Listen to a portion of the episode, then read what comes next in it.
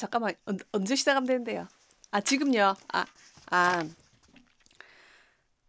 들으면 들을수록 계속 책 읽고 싶어지는 또또일자. 이상하다. 계속 할까? 아, 자. 예, 안녕하세요. 저는 정프로입니다. 어, 어디에 프로냐? 책 읽기 싫어하는 초딩들에게 짧고 쉽고 재미있는 책. 자, 다시. 책 읽기 싫어하는 초딩들에게 짧고 쉽고 재미있게 책 추출해주는 프로입니다. 어, 제가 국어 전문 학원을 하면서 학원에 있는 아이들을 대상으로 책을 한번 읽혀보고 또 재미있는 책을 한번 추천해주면서 이제 감동을 많이 이제 느끼고 질문을 많이 받았던 책을 중심으로 추천을 해줄 계획입니다. 어, 우리나라 문학 교육은 초등학교에서 이제 중학교로 갈 때 좀 큰 차이가 있습니다. 초등학교 때는 어떤 동화의 세계에서 아이들이 그림과 함께 재미있게 책을 이제 잘 읽는데 중학교로 올라가게 되면은 이제 어, 동화의 세계에서 갑자기 어려운 소설로 좀 넘어갑니다. 그래서 이제 쉽게 읽히면서도 소설의 재미를 흠뻑 느낄 수 있는 단편들을 골라서 소개할 계획입니다. 어, 더불어 아이들과 읽으면서 엄마들이 활용할 수 있는 팁도 제가 제공해 드리겠습니다. 아, 어제는 어, 저희 집에 9월 9일 제사였는데요. 어, 큰 집 애들이 총 4명이거든요. 중학교 1학년부터 5세까지. 그리고 우리 집 애가 7살부터, 아, 우리 집 애가 7살, 3살, 이렇게 6명이 다 같이 모여서 이제 스마트폰만 이제 얼굴을 파묻고 보고 있는 거예요. 이제 폰이 정말 재밌잖아요. 오락도 있고 이제 게임도 하고 하는데 이거는 이제 우리가 인정을 해야 될 것 같더라고요. 도저히 애들의 이런 폰에 대한 열정을 막을 수는 없고 우리도 사실은 드라마가 더 재밌잖아요. 책 읽는 것보다 책을 손에 좀 잘 안 잡게 되는데 어, 책을 읽자 읽자 이제 읽으라고 하는 것은 정말 서로 괴로운 일인 것 같아요. 이게 스마트폰이 재밌는 것은 어쩔 수가 없습니다.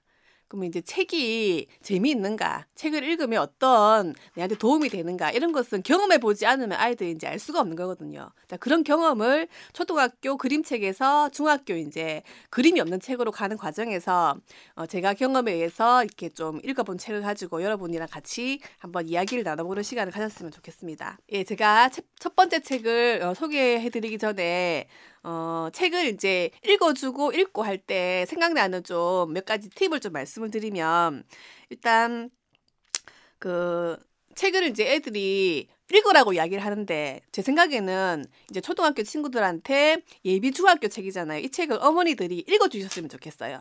책을 스스로 읽을 때 하고 읽어줄 때는 차이가 많거든요. 읽어줬을 때는 자기가 수준보다 한 5년, 10년 어려운 책들도 아이들이 받아들일 수가 있거든요. 그래서 제가 소개해드리는 책을 어머니들께서 이제 친구들한테 읽어주면 좋겠다라는 생각이 좀 들고요. 그 다음에 책을 다 읽고 나서 애들한테 이제 재밌었나? 뭐가 좀 기억에 남노? 이런 거를 질문을 하지 말고 그냥 그대로 뻘쭘하지만 좀 참을 수 있는 이런 게 좀 필요할 것 같거든요. 그러니까 서로 좀 뻘쭘하지만 가만히 있으면 애들은 상상했던 도리에 아니면 이제 뭐 송아지의 이야기에서 흠뻑 취해 있다가 스스로 이제 쭉 헤어 나오면 되거든요. 그래서 그런 어떤 두 가지를 좀 생각하시면서 책을 읽어주시면 좋겠다라는 이야기를 좀 드리고 싶습니다. 네. 어, 첫 번째 이제 소개해드릴 책은 황순원의 송아지라고 하는 책입니다. 어, 황순원 하면 너무너무 유명한 소나기라고 하는 책은 다 알고 계시죠? 송아지는 아마 좀 처음 들어보셨을 건데, 현재 이 송아지는 어, 중학교 1학년 몇몇 교과서에 실려 있는 작품이거든요.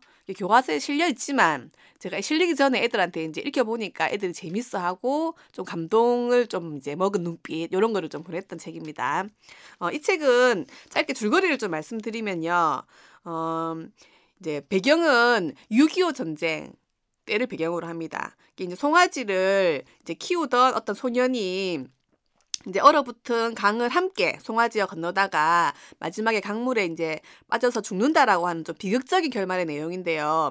처음에 이제 송아지는 아빠가 이제 도리한테 주인공 이름이 도리인데 도리한테 이제 선물을 해줬어요. 이제 처음에는 당연히 좀 이제 어색하고 못생긴 송아지한테 실망을 하게 되는데 송아지가 이제 서로 친구가 되는 과정이 쭉 그려집니다. 뭐 콧뚜레 이렇게 이제 코에 그 동그랗게 이제 송아지 끌고 가는 거 있잖아요. 그거 이제 꿰어주는 날부터 해가지고 위로해주고 아픔을 같이 하고 뭐 이런 과정 속에서 돌이랑 송아지는 이제 소울메이트가 되어가는 거거든요. 가다가 이제 전쟁 때문에 이제 그 피난을 가야 되는 상황이 되는데 얼음이 너무 이제 얇아가지고 강을 송아지는 못 건너게 되는 거예요. 그래서 이제 도리가 송아지는 집에 이제 놔두고 이제 강을 건너는데 송아지와 지금까지 쌓은 우정 때문에 이제 도리한테 송아지가 밧줄을 끊고 강으로 이제 막 뛰어오게 돼요. 얼음이 얇기 때문에 도리가 이제 송아지한테 송아지야 하고 이제 가면서 얼음이 이제 깨어지면서 돌이랑 송아지는 얼음 밑으로 이렇게 탁 사라지는 이게 이제 마지막 장면이거든요. 이게 이제 줄거리는 짧지만 이제 이 황순원의 문체를 아시잖아요. 소나기를 읽어보셨기 때문에 그래서 이제 과정에서 이제 섬세하게 이제 아이들의 심리나 배경이나 이런 것들이 참 아름답게 잘 표현되어 있거든요. 그래서 이제 읽어보면서 머릿속에 상상할 수 있는 힘을 키울 수 있는 참 좋은 작품이라는 생각이 좀 많이 듭니다. 저는 이제 이거 읽어보면서 이제 좀 눈에 많이 들어왔던 게 돌이랑 송아지가 이제 우정을 쌓아가는 과정. 이제 친구들이 어, 학교 생활하면서 친구 사귀는 과정 있잖아요. 이런 걸 한번 스스로 생각해 볼 수 있을 것 같고요. 그 다음에 음, 6.25라고 하는 전쟁 때문에 이 우정이 깨어지잖아요. 예, 전쟁이 어, 어떤 큰 상처를 주는가 이런 거를 이제 지금의 애들은 뭐 오락하면서 총 쏘고 뭐 전쟁하고 이런 것만 상상하잖아요. 잘 모르는데 이제 이 작품을 통해서 전쟁의 아픔 이런 걸 한번 생각해 볼 수 있으면 좋을 것 같아요. 책 읽고 나서 뭐 한참 지나서라도 지금 이제 뭐 이상가족 상봉도 하잖아요. 뭐 이런 것도 이제 생각나나 하면서 이야기해 볼 거리로 또 잠시 생각을 좀 해봤습니다. 어, 친구들하고 어머니께서 읽어주시고 짧거든요. 어, 한 A4 용지 한 세 장밖에 안 돼요. 금방 읽어줄 수 있거든요. 이렇게 읽어주고 그냥 이제 가만히 있다가 자 자자 내지는 이제 뭐 밥 먹자 이렇게 하면 돼요. 뭐 물어보지 말고. 그래서 이제 애들의 반응이나 호응을 당장 기대하지 마시고 이렇게 이제 한 권, 두 권 쌓이다 보면은 스스로 생각하고 상상하는 힘을 많이 키울 수 있을 거라고 이제 믿어 봅니다. 음, 그 다음 시간에 제가 두 번째 책을 이렇게 말씀드릴 건데요. 두 번째 책은 김유정의 이제 이런 음악회라고 하는 책입니다. 이것도 마찬가지 분량은 어, 한 장 반밖에 안 될 겁니다, 아마. 되게 짧은데 또 생각할 수 있는 거리가 많은 재미있는 책입니다.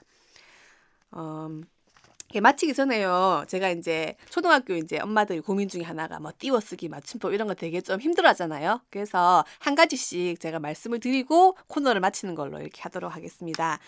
코너 속의 코너기 때문에 이 제목은 앗 그런 거야 이렇게 이제 한번 지어봤는데 어, 첫 번째로 제가 이제 가지고 온 단어는 그 중국집에 우리가 제일 좋아하는 메뉴가 짜장면이잖아요. 근데 이제 이게 2011년도까지는 자장면이 표준어였거든요. 근데 전 국민의 100%가 아무도 자장면이라고 쓰질 않는 거예요.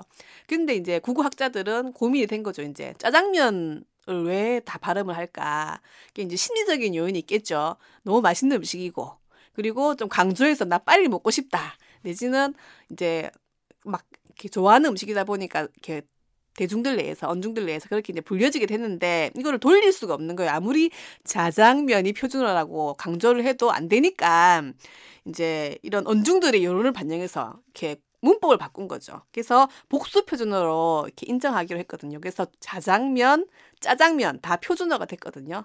그래서 이제 좀 아는 척하는 엄마들이 이것들 짜장면 이렇게 하면은 자장면이야 이렇게 해줄 필요가 이제 없게 됐습니다. 둘 다 표준어기 때문에 마음껏 짜장면 이렇게 하시면 되거든요. 이런 것도 이제 중국집 가서 애한테 이야기해주면 우리 엄마 우와 이렇게 이제 하겠죠.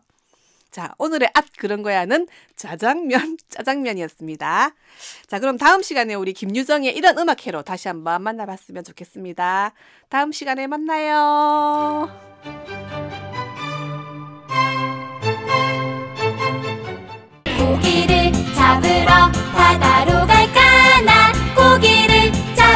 안녕하세요. 저는 유치원생 아들 둘의 엄마이고요.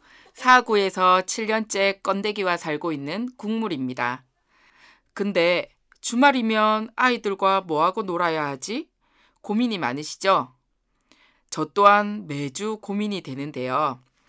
그 고민을 조금이나마 덜어드리고자 준비한 코너입니다.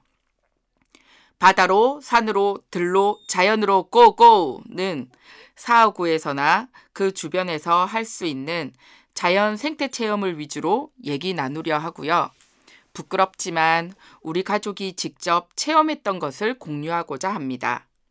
자, 그럼 첫 번째로 놀러 가볼 곳은 바로 바로 다대포 해수욕장입니다. 사구에 사시는 부모님들은 아이들과 다대포 해수욕장에 자주 놀러 가봤을 텐데요. 놀거리가 정말 많은 곳이죠. 우리 가족이 제일 자주 놀러 가는 곳이기도 한데요. 여름이면 해수욕도 가능하고 낙조 분수도 보고 분수 체험도 할 수 있고 산책하기도 참 좋은 곳입니다.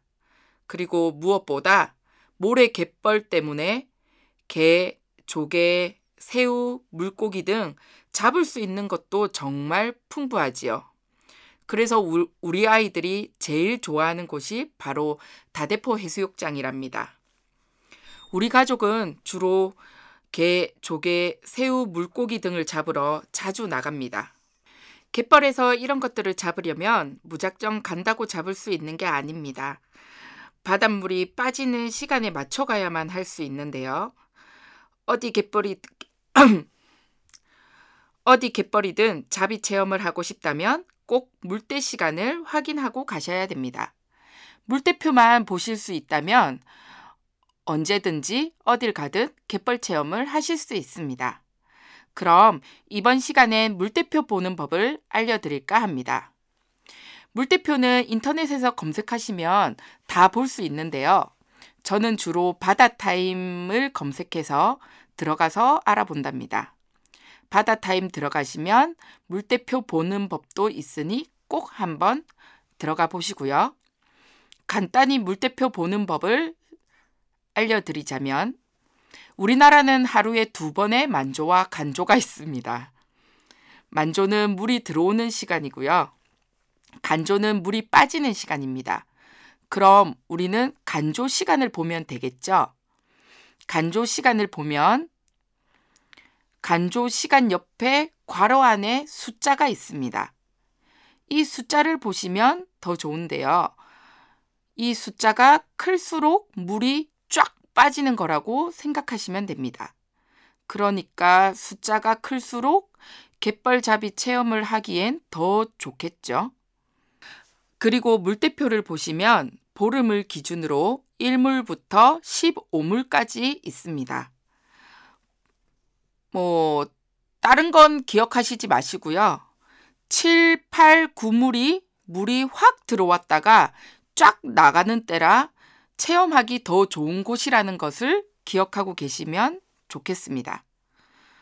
예를 들어, 간조 시간이 오후 2시이면 그 시간 전후 1시간씩이 체험하기 좋은 시간입니다. 즉, 오후 1시부터 3시까지가 제일 좋죠. 그럼 물대표를 보시고 아이들과 밖으로 한번 나가보세요. 다음 시간에는 다대포 해수욕장에 잡으러 가겠습니다. 그럼 다음 시간에 또 만나요.